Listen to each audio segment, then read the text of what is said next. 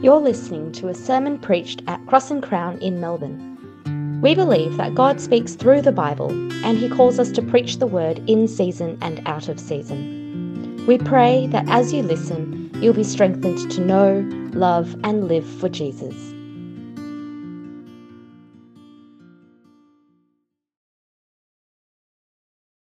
At Cross and Crown, we believe that the Bible is God's word to his people, and that means when we read it, we are hearing God speak to us. Our passage this morning is from Genesis chapter 25, from verses 12 to 34. I'll be reading from the CSB version. I'd encourage you all to follow along in your own Bibles, and the passage will also be displayed on the screen. These are the family records of Abraham's son Ishmael whom Hagar the Egyptian, Sarah's slave, bore to Abraham. These are the names of Ishmael's sons. Their names, according to the family records, are Nebaioth, Ishmael's firstborn, then Kedar, Adbeel, Mibsam, Mishma, Dumah, Massa, Hadad, Tema, Jetur, Naphish, and Kedemah. These are Ishmael's sons, and these are their names by their settlements and encampments 12 leaders of their clans. This is the length of Ishmael's life 137 years. He took his last breath and died, and was gathered to his people. And they settled from Havilah to Shur, which is opposite Egypt as you go toward Ashur. He stayed near all his relatives. These are the family records of Isaac, son of Abraham. Abraham fathered Isaac. Isaac was forty years old when he took as his wife Rebekah, daughter of Bethuel the Aramean from Padan Aram, and sister of Laban the Aramean. Isaac prayed to the Lord on behalf of his wife because she was childless. The Lord was receptive to his prayer, and his wife Rebekah conceived. But the children inside her struggled with each other, and she said, Why is this happening to me? So she went to inquire of the Lord. And the Lord said to her, Two nations are in your womb. Two peoples will come from you and be separated. One people will be stronger than the other, and the older will serve the younger. When her time came to give birth, there were indeed twins in her womb. The first one came out red looking, covered with hair like a fur coat, and they named him Esau. After this, his brother came out grasping Esau's heel with his hand. So he was named Jacob. Isaac was sixty years old when they were born. When the boys grew up, Esau became an expert hunter, an outdoorsman, but Jacob was a quiet man who stayed at home. Isaac loved Esau because he had a taste for wild game, but Rebekah loved Jacob. Once, when Jacob was cooking a stew, Esau came in from the field, exhausted. He said to Jacob, Let me eat some of that red stuff, because I'm exhausted. That is why he was also named Edom. Jacob replied, First, sell me your birthright. Look, said Esau, I'm about to die, so what good is a birthright to me? Jacob said, Swear to me first. So he swore to Jacob and sold his birthright to him. Then Jacob gave bread and lentil stew to Esau. He ate, drank, got up, and went away. So Esau despised his birthright.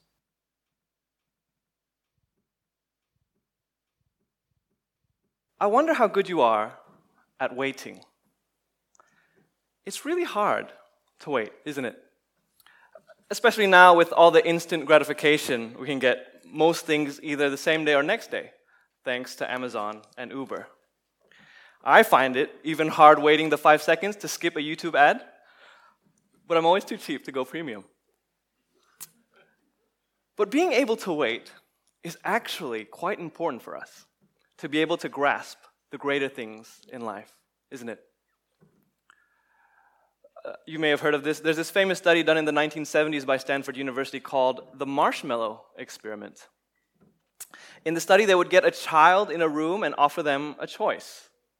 They can either eat one marshmallow immediately, or they can wait 15 minutes while the researcher goes out, and if they don't eat that one marshmallow, the researcher would give them a second. They did this with about 50 children, and they found out that over time, those who were able to delay gratification had better life outcomes. Now, I always found that study interesting because I think on one level it actually parallels the Christian life.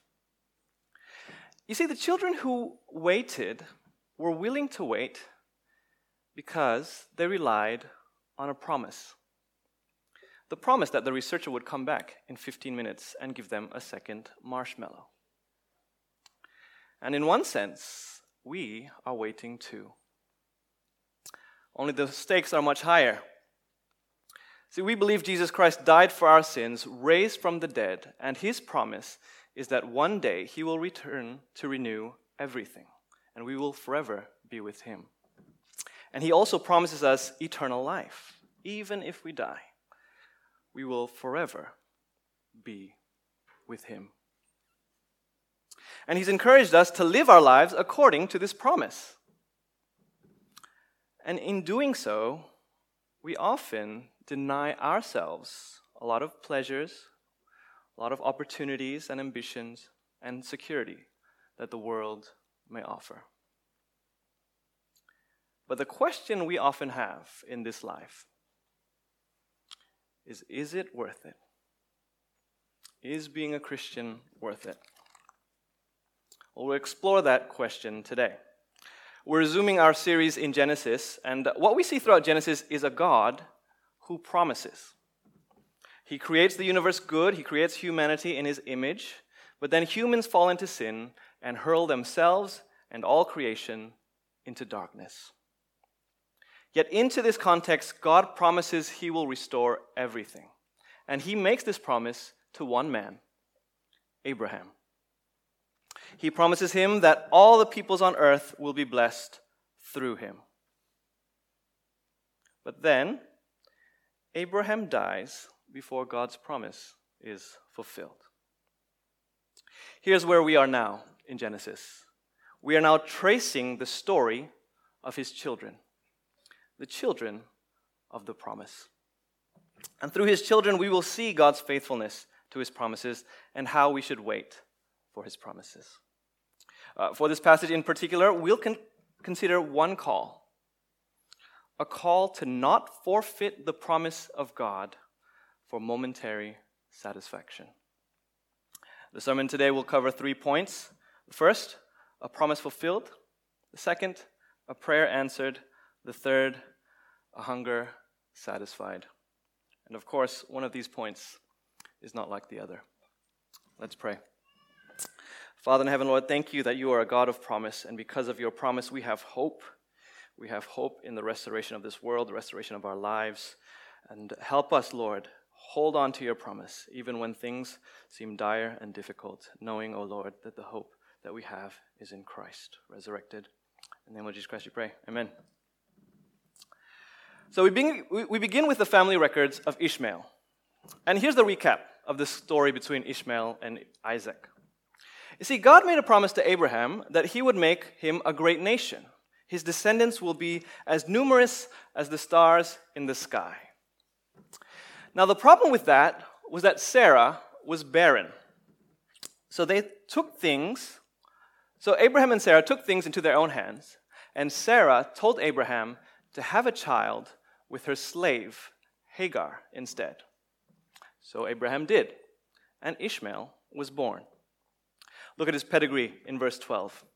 Ishmael, whom Hagar the Egyptian, Sarah's slave, bore to Abraham.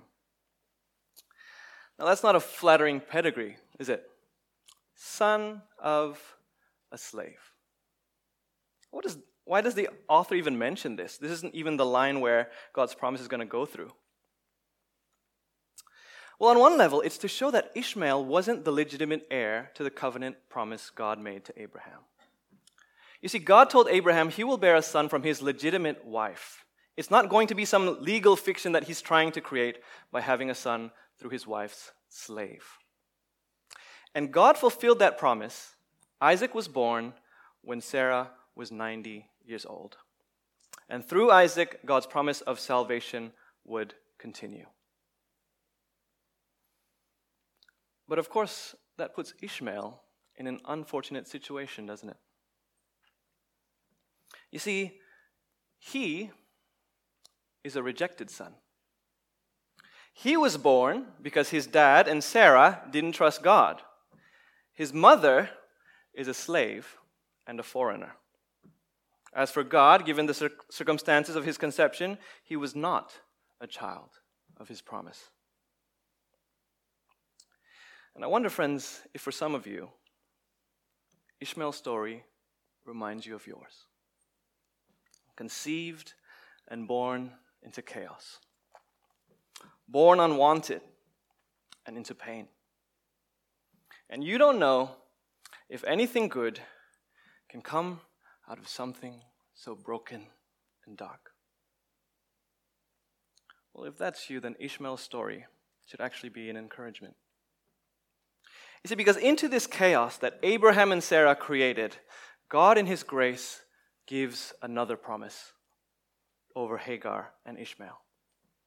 As Hagar was pregnant in the wilderness, terrified of giving birth and becoming a single mom in the wilderness of ancient Near East, an angel of the Lord comes to her and encourages her to return and promises her that God will also multiply her offspring.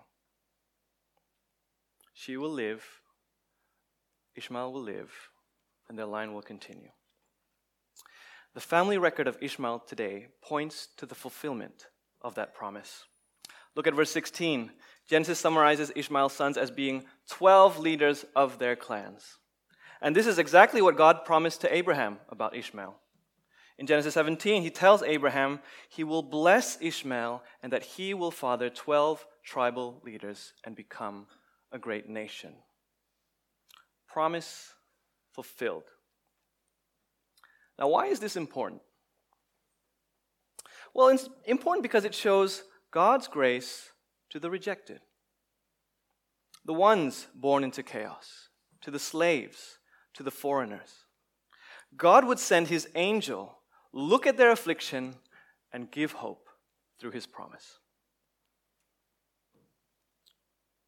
Do you know what the name Ishmael means? It means the Lord hears. And when the Lord promised her these things, Hagar named the Lord El Roi, which means the God who sees me. You see, both Hagar and Ishmael know even if the world rejects them, the Lord sees and hears them. He fulfills his promise to bless them, even if it's not through them that God's salvation would come.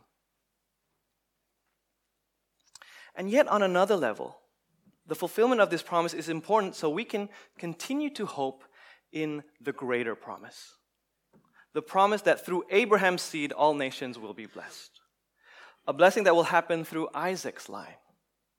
Why do we need that hope? Well, we need that hope because through the rest of Genesis, we'll see the children of the promise, well, they're not so promising. Let's continue, verses 19 to 21. We now enter the family records of Isaac, the one through whom the promise will be fulfilled. Now, I don't know about you, but when I think of the chosen one or the chosen family, uh, you'd think they'd be either like the Incredibles or like the Rothschilds, right? They'd be like super powerful family, super wealthy or super righteous at least. Life should be pretty smooth for them because God is with them, and through them, He will save the world. But that's not the case at all. They still endured trials. Look at verse 21. Rebekah was childless. Now, Isaac's family story starts out promising in that, in response to Rebekah's childlessness, Isaac prayed. In this, he did better than his father. He waited and trusted on God's promise rather than take things into his own hand, like Abraham did. Now, verse 21 may lead you to believe that Isaac just prayed a couple of times and boom, the Lord answered him. But look at verse 20 and 26.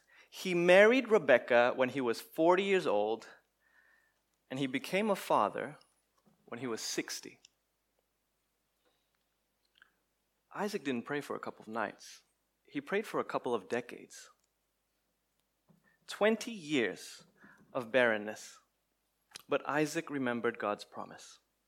God's promise to his father, and he believed.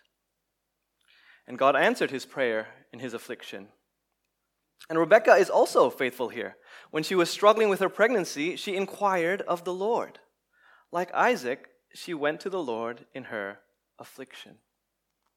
Unless we gloss over her affliction, let's remember she was pregnant with twins. Now, I'm a man, so I can't imagine what that would be like, but I imagine it's like the discomfort and difficulty of being pregnant with one baby, except it's two. So it's probably really, really difficult. So both Isaac and Rebekah turned to the Lord in their affliction.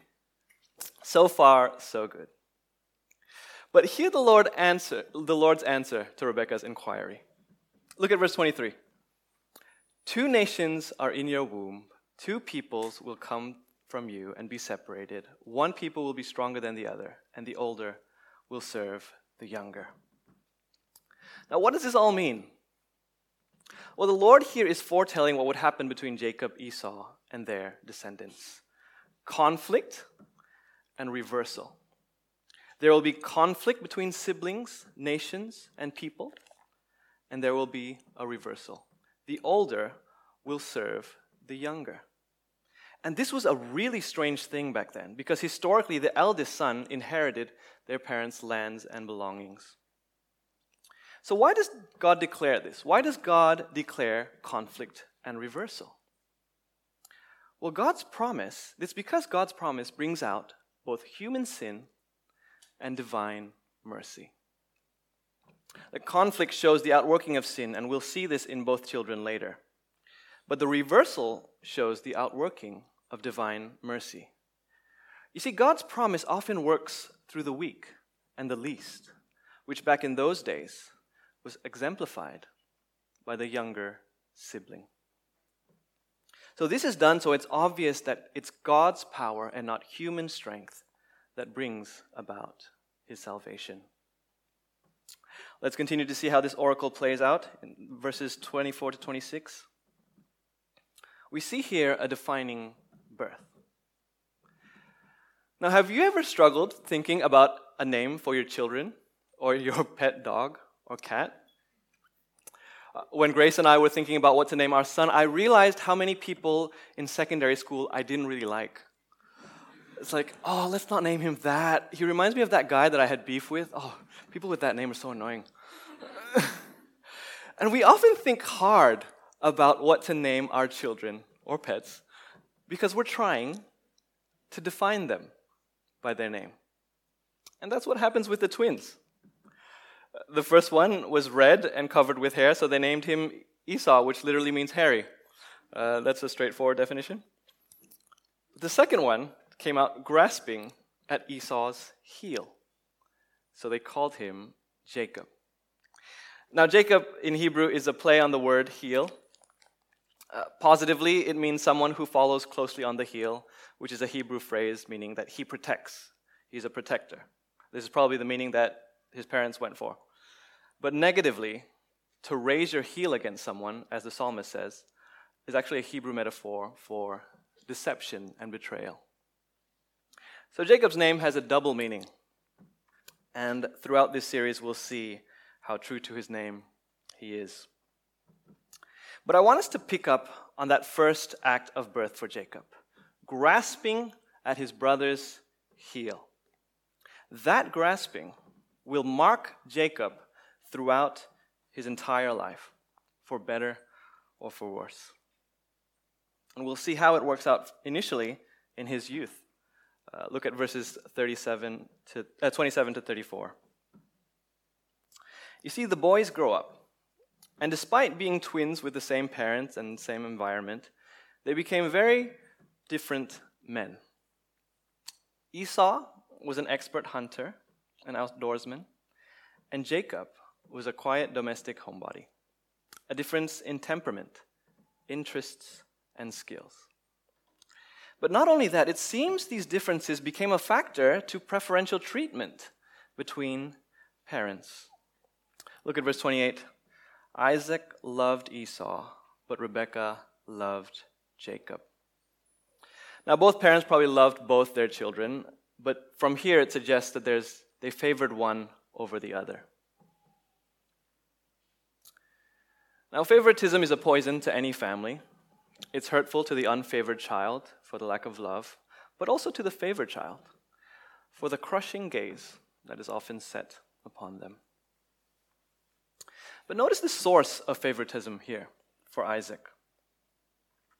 He loved Esau because he had a taste for wild game.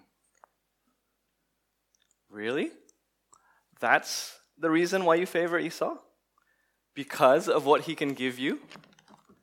Not because of who he is, but because he's a hunter that can bring his father wild game. Now, tragically, some of us may have similar experiences with our families. Favored for what we can do or give rather than who we are. But we're also guilty of this ourselves, aren't we? I mean, even if we don't have children or aren't married, in our friendships and broader relationships, we often favor people who we can get something from, don't we? We use them to get what we want, to satisfy our own appetite of wild game. And when it comes to using people, well, let's say that's the one thing Jacob and Esau actually have in common. Look at verses 29 to 34. After a day in their natural elements, Jacob and Esau meet. Esau, completely famished, asks Jacob for stew. And Jacob, seizing the opportunity, asks Esau for his birthright. They strike a deal, and an exchange is made. And in this, we see the two games Esau and Jacob are playing. You see, Esau is like his father, Isaac, a man of appetite. If he was in the marshmallow experiment, he would have eaten his marshmallow immediately. Only it's much worse than that. Because, first of all, instead of a marshmallow, it's lentil stew. I mean, come on, a marshmallow would have been better than that, right?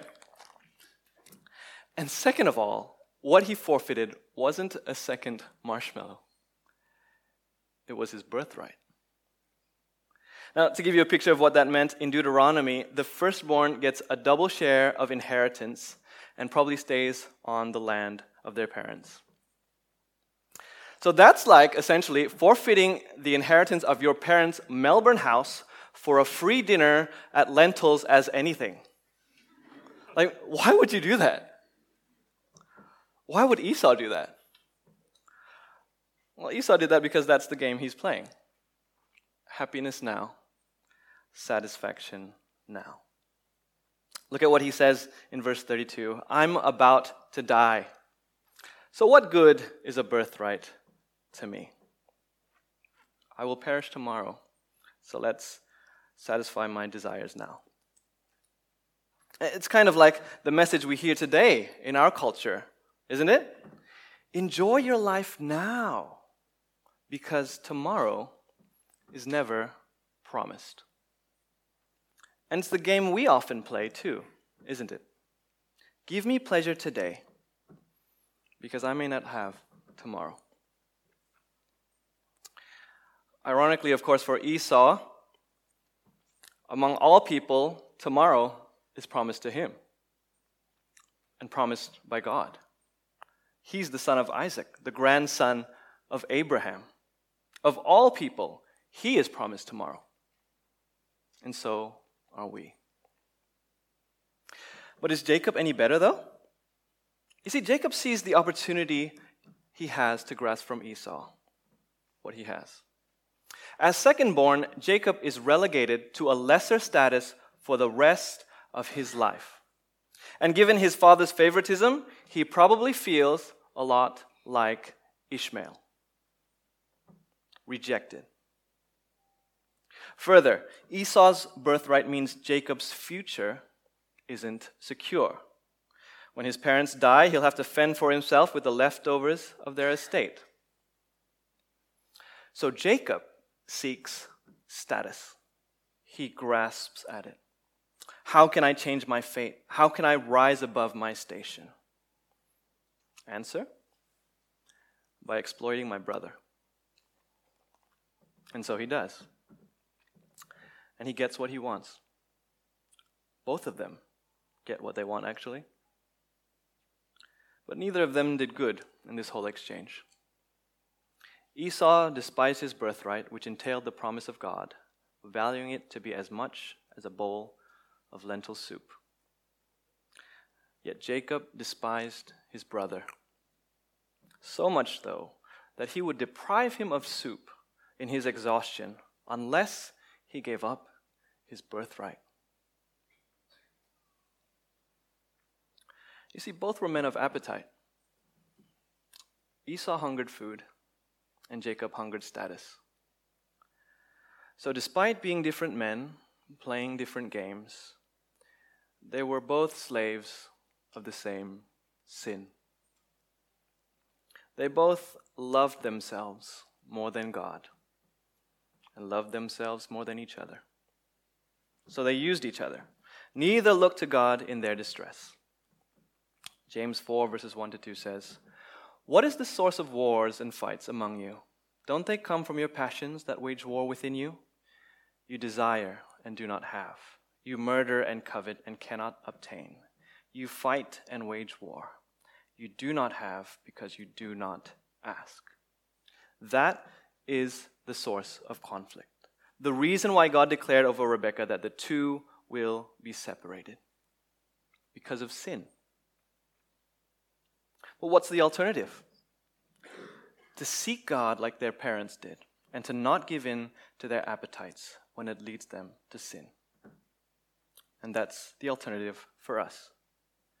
Hebrews 12:16 exhorts us, and make sure that there isn't any immoral or irreverent person like Esau, who sold his birthright in exchange for a single meal. Now, if I were to end the sermon here on this application, you might be motivated to try and white knuckle abstaining from ungodly desires for a time. But it wouldn't get you too far, would it? You may keep yourself pure and sober for a time. But here's the truth about appetite an appetite is there to point you to a deeper hunger.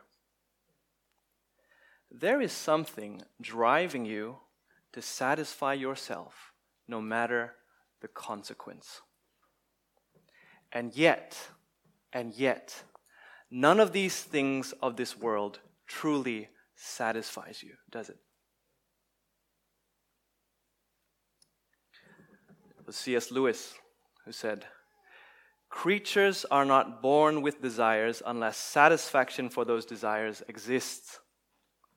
A baby feels hunger because there is such a thing as food. So if I find in myself a desire which no experience in this world can satisfy, the most probable explanation is that I was made for another world. If none of my earthly pleasures can satisfy it, probably earthly pleasures were never meant to satisfy it, but only to arouse it, to suggest the real thing.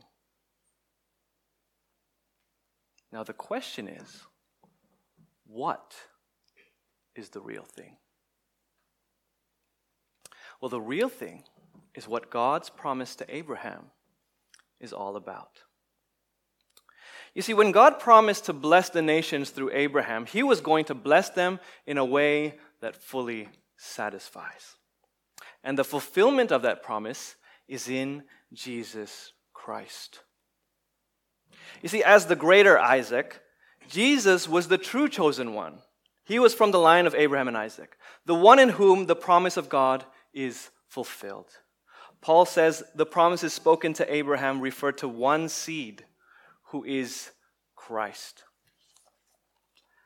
And yet, and yet, to an even greater extent than Ishmael, as the chosen one, Jesus was rejected. He was rejected by people. He came to his own, and yet his own did not receive him. But more importantly, he was rejected by God. On the cross, he cried out, My God, my God, why have you forsaken me? Why? If Jesus is the chosen one, the one in whom the Father is well pleased, then why is he also the rejected one, the one forsaken by the Father? Why is he both? He's both because, as the chosen one, he was rejected so you can be accepted.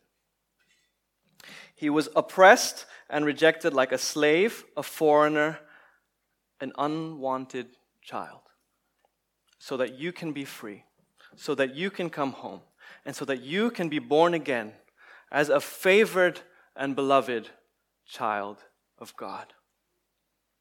He was rejected in our place for our sins so that we can be adopted and cherished by the Father.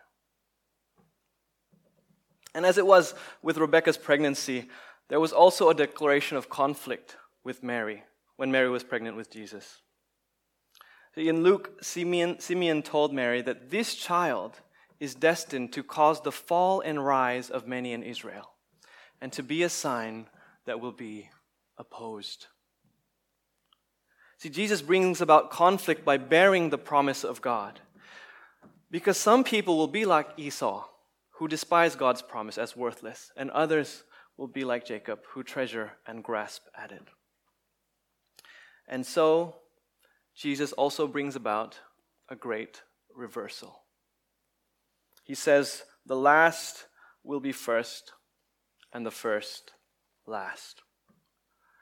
Because of Christ, even the greatest sinners can receive God's promise when they hold fast to Him. That's the reversal. The most poor, weak, lowly, and wretched sinner can receive God's promise over the wealthy, strong, and moral ones who despise it. So, because Jesus was the one who was chosen yet rejected so that you can be accepted, because Jesus was the one that reverses you from sinner to saint, from condemned to forgiven, Jesus is the one who can only satisfy your hunger. Jesus says in John, I am the bread of life. No one who comes to me will ever be hungry, and no one who believes in me will ever be thirsty again. Friends, you are hungry. You may think you're hungry for other things like someone's love, for status, for ambition. But there's a hunger underneath your hunger. And that hunger is for God. And Christ has come to grant you satiation. If you're here and you're not a Christian, I don't know your story. Maybe you're like an Ishmael, or maybe you're like an Isaac. Maybe, like Ishmael, you're the black sheep, born into chaos, sin, and rejection you feel like your life is just one giant mistake. Or maybe, like Isaac, you're actually the golden child, the favored one, but you're suffocating under the pressure and weight of everyone's expectation. Whatever your background is, like all of us, you are bound to sin. There's something dark in you, as there is in us all. Something that leads you to a selfishness that expresses itself either like Esau or like Jacob. Yet, what underlies your sin is likely a hunger for God that you are seeking in other things. If that's you today, I encourage you to come to Jesus. He is the only one who will satisfy. Whoever believes in him will never hunger or thirst again. Repent of your sins and believe in the Lord Jesus Christ. Now, if you are a Christian, the application today is to not despise your birthright. As children of God, born of God, we are co heirs with Christ. We will inherit what is promised to Him eternal life, union with God, and the renewal of everything when He returns. And we're called to hold fast to our birthright despite the temptations before us. Now, this doesn't mean we have to be ascetic monks and deny ourselves all kinds of pleasure, but we must uphold Jesus as our supreme pleasure and our soul's reward. Continuing from C.S. Lewis's earlier quote, he says, I must take care, on the one hand, never to despise or be unthankful for these earthly blessings, and on the other, never to mistake them for something else of which they are only a kind of copy or echo or mirage. I must keep alive in myself the desire for my true country, which I shall not find till after death. I must never let it get snowed in, snowed under, or turned aside. I must make it the main object of my life to press on to that other country and to help others to do the same. So let us hold on to the confession of our hope without wavering, since He who promised is faithful. Let's pray. Father in heaven, Lord, Thank you for Jesus, the bread of life, whom without which we would always grow hungry and thirsty. Help us, Lord, um, remember him in times when we are tempted to despise our birthright. And Lord, if we've always been hungry, help us find satiation today by turning to Christ. In the name of Jesus Christ, we pray. Amen.